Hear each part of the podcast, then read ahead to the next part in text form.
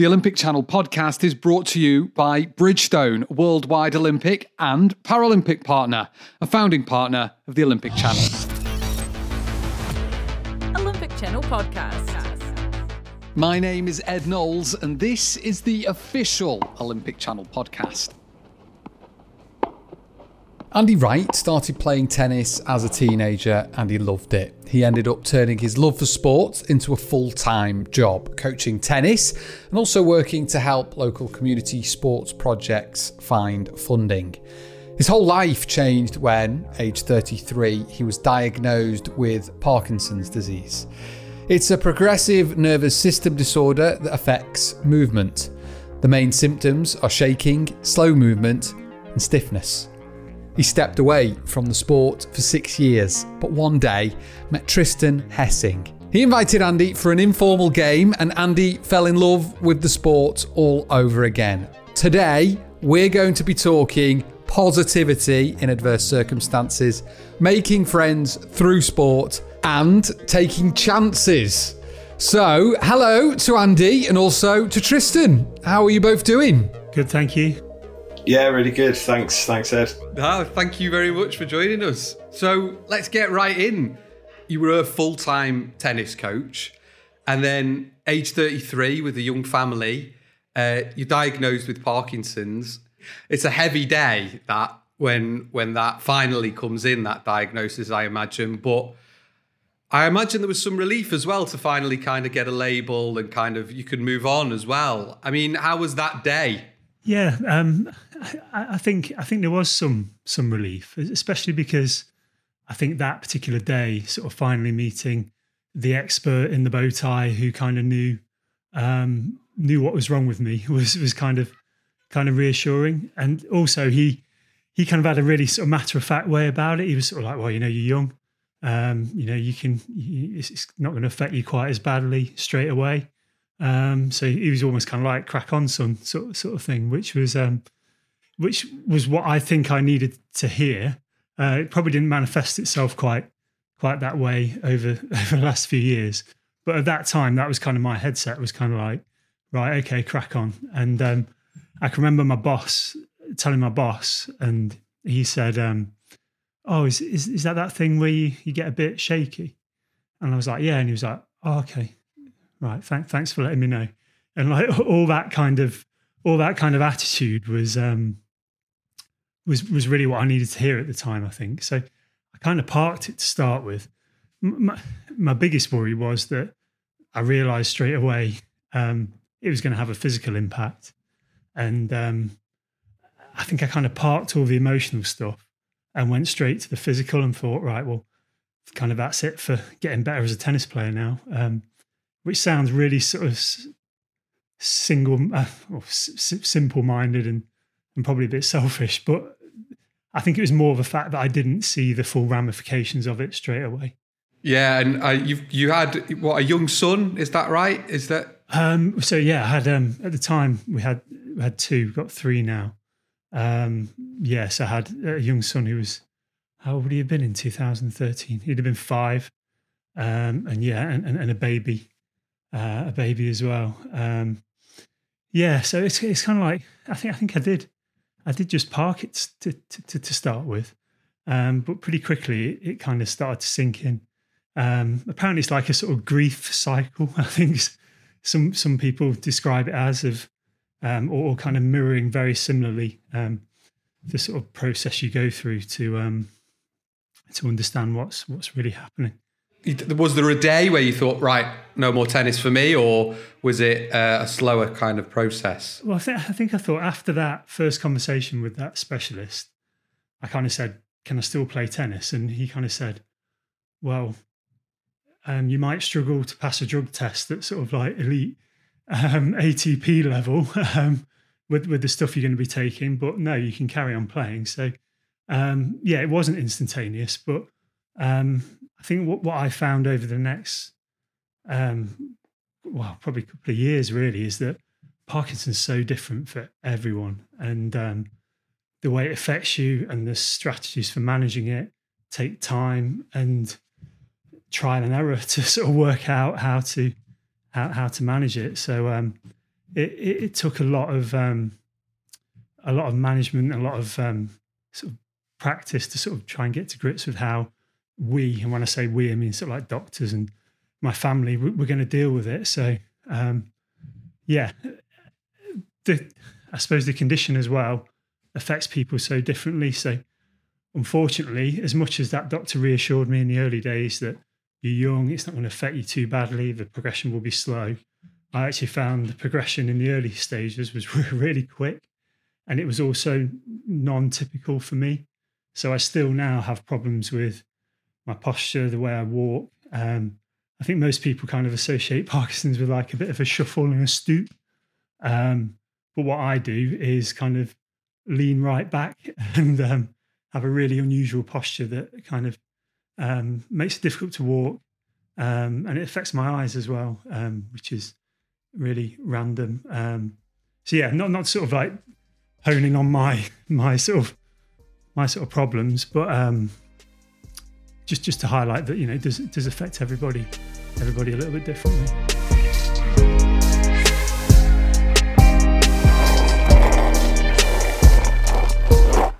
So, is this a good moment to talk about the skate park then? You're in Nottingham. There's a skate park called Flow Skate Park. Can you explain kind of what you were doing there and and and why that's important?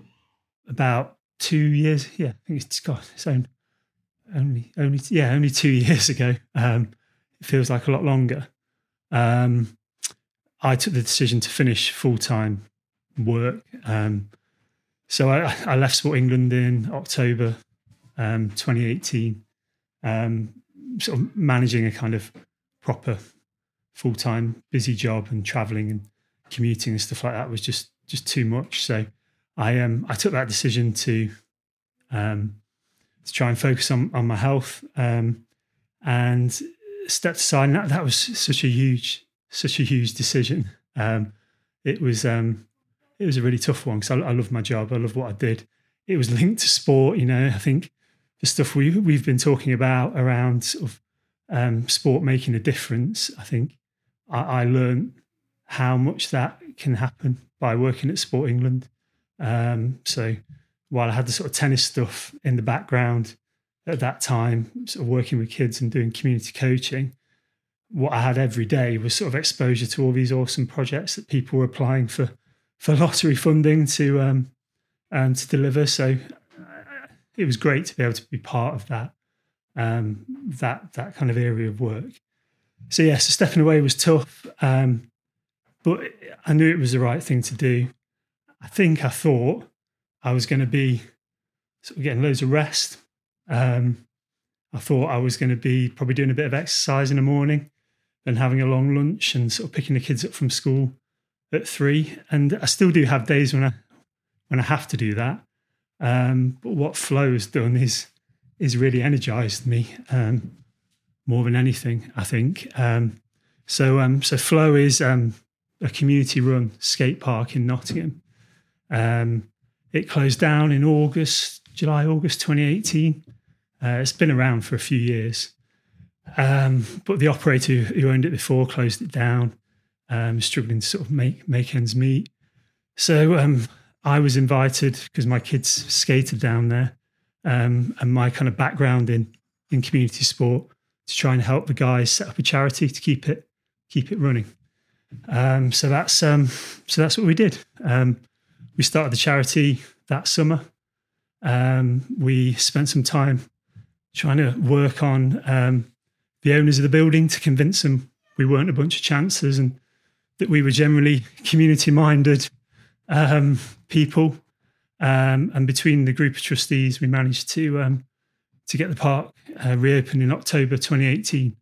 Uh, so since then, it's just gone from strength to strength as a, a sort of community charity operated skate park, and that's that's kind of grown massively in the city. Um, alongside the sort of news that skateboarding um, around the same time was going to be Olympic sport in 2020, and um, it was so um, um, it was so great to sort of see how that's evolved over the last two years, and to, to be involved in it has been um, has been incredible. So six years away from the tennis court, if I'm if I'm correct in saying. And then is is this where you come in, Tristan?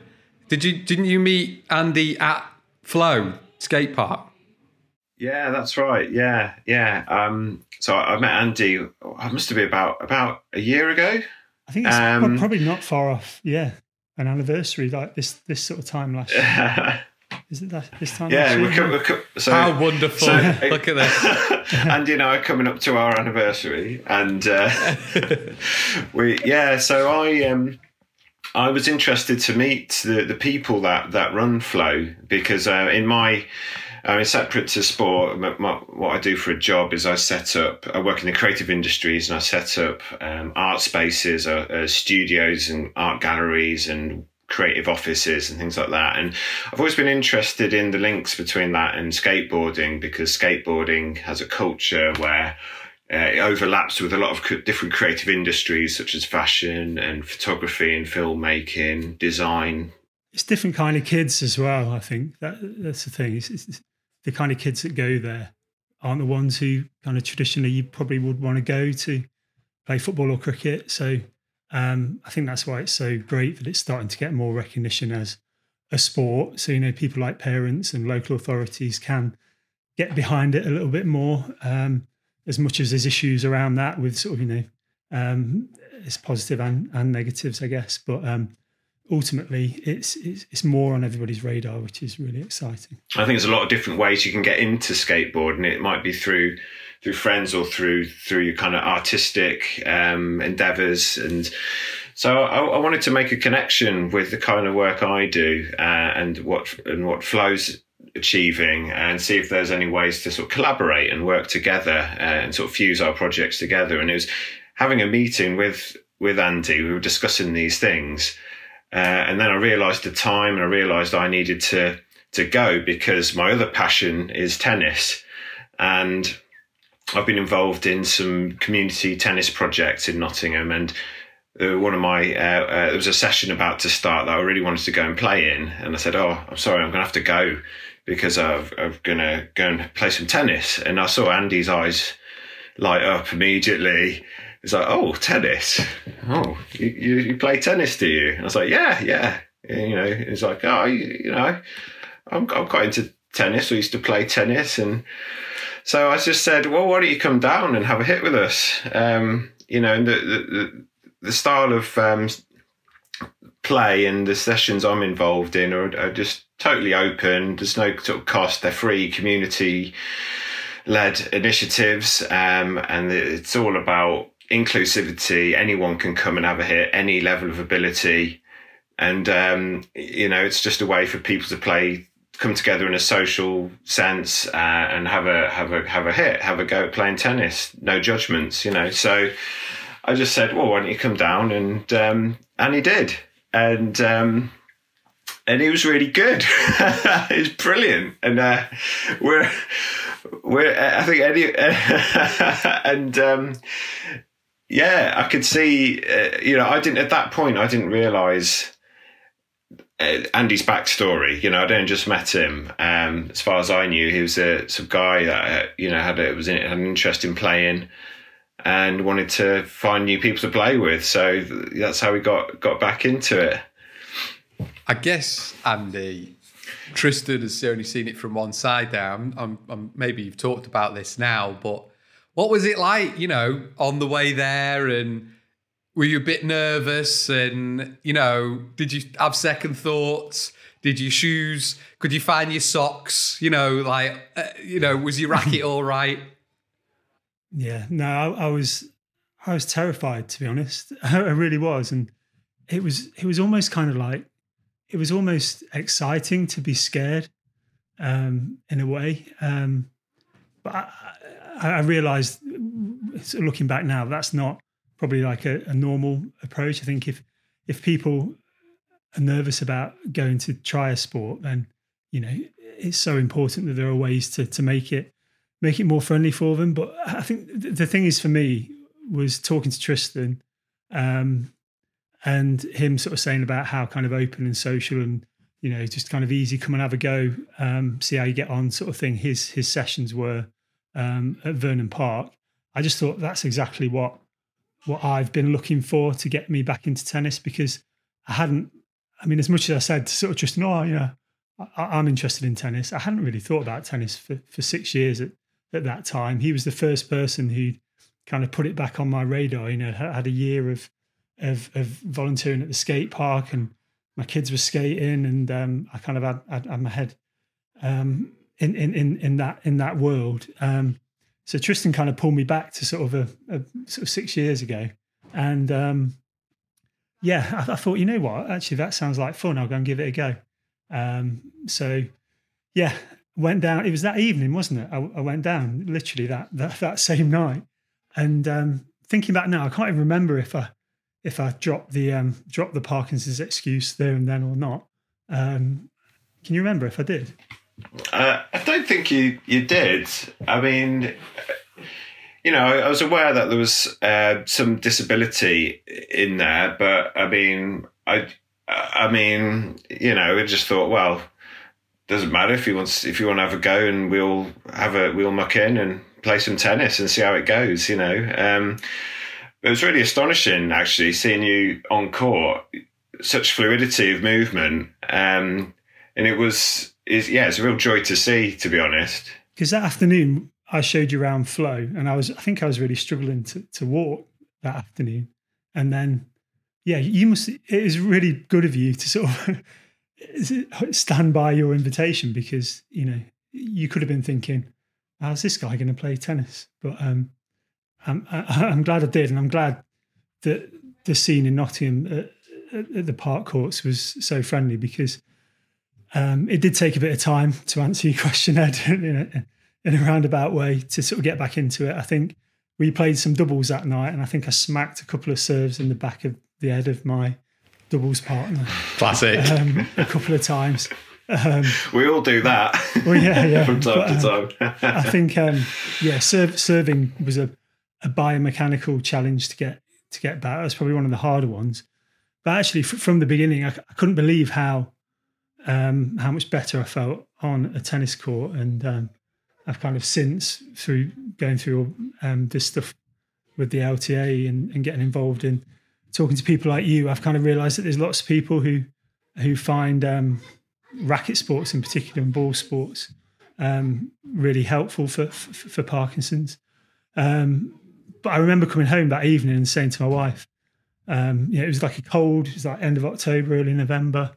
It was cold outdoor tennis. I came home and I'd never felt more energized at sort of nine o'clock at night. Um, it was great. And I think since then I've kind of I've not really striven for performance or to sort of win matches.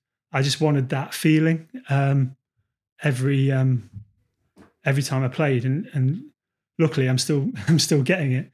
Um, you know, I didn't think I'd start playing singles matches or or league matches or anything like that, which I have done. Um, but regardless of that, it's just that feeling um, on that night when I got home, as much as when I was on the court, that that I kind of kind of look to try and get every every week.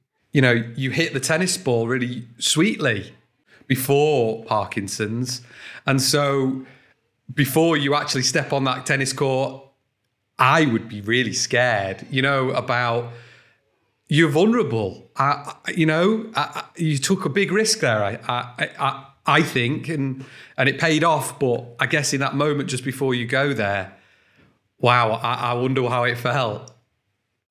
Yeah, no, I, th- I, think you're right. There was an element of that, but I think there's also an element of of of time being a bit of a kind of leveler. I think part of it f- for me was sort of after six years, I don't think I had any of the same expectations I would have had after six months, or any of the same frustrations. To be honest, I think, um, I think if any, if anything, what what I've tried to do is kind of almost feel like I'm I'm starting again um, and try and build those skills. And it's actually been an enjoyable enjoyable process. And it wouldn't have been enjoyable sort of six months after diagnosis to go right. Okay, let's let's try and rebuild ourselves as a as a Parkinson's tennis player. I, I wouldn't have been able to do it. I mean, I, I walked away completely and I probably did that in lots of elements of of my life. To be honest, I think you know ultimately work and sort of redefining that side of things. But uh, yeah, in sort of every way, I think you kind of, I suppose a positive way to think about it is you kind of just try and find a way to manage and cope and move forwards. Um, so I hope hope that's what I've done. I hope I can do it again. Like, because things will get will get tougher. Um, I'm I'm not I'm not I'm not denying that. But yeah, if, if you can take that attitude, um, and hopefully, yeah, I think there's an onus on sport to remove that barrier, to remove that feeling in the car or on the bus on your way somewhere, to do everything it can to, to remove to remove that feeling. Um, but ultimately, I suppose yeah, if, if, if there's anything I, I, can do with sort of speaking to people about this kind of stuff, I'd just say, just kind of trust yourself and try and have the confidence to overcome that barrier and, and hopefully find somewhere where you can where you can feel comfortable doing it.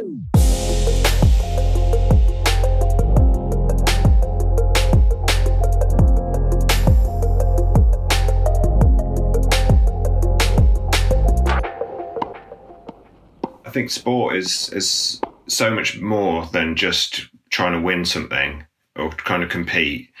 It's about making friends. Uh, it's about confidence. It's about mental well being. It's about your, your fitness. Um, uh, you know, through through tennis, I've learned. I feel like I've taken things I've learned on court about how to manage my temperament, my my mindset if I'm losing, how to kind of temper that and balance myself. I feel like there's there's aspects of that that see out across the other facets of my life. And I think also it's the routine of playing and getting out, getting exercise. It's, it's, it's really energizing. Um, it has so many benefits just beyond the, the, the, act of playing in the moment itself. So I think, yeah, it's, it's, it's really good to hear you say that, Andy, because I totally agree. It's, um, it, it, you've got to have if if that that that day where I asked you if you wanted to come and play was just about whether you were going to have a good game, you know, like going to how well you're going to play.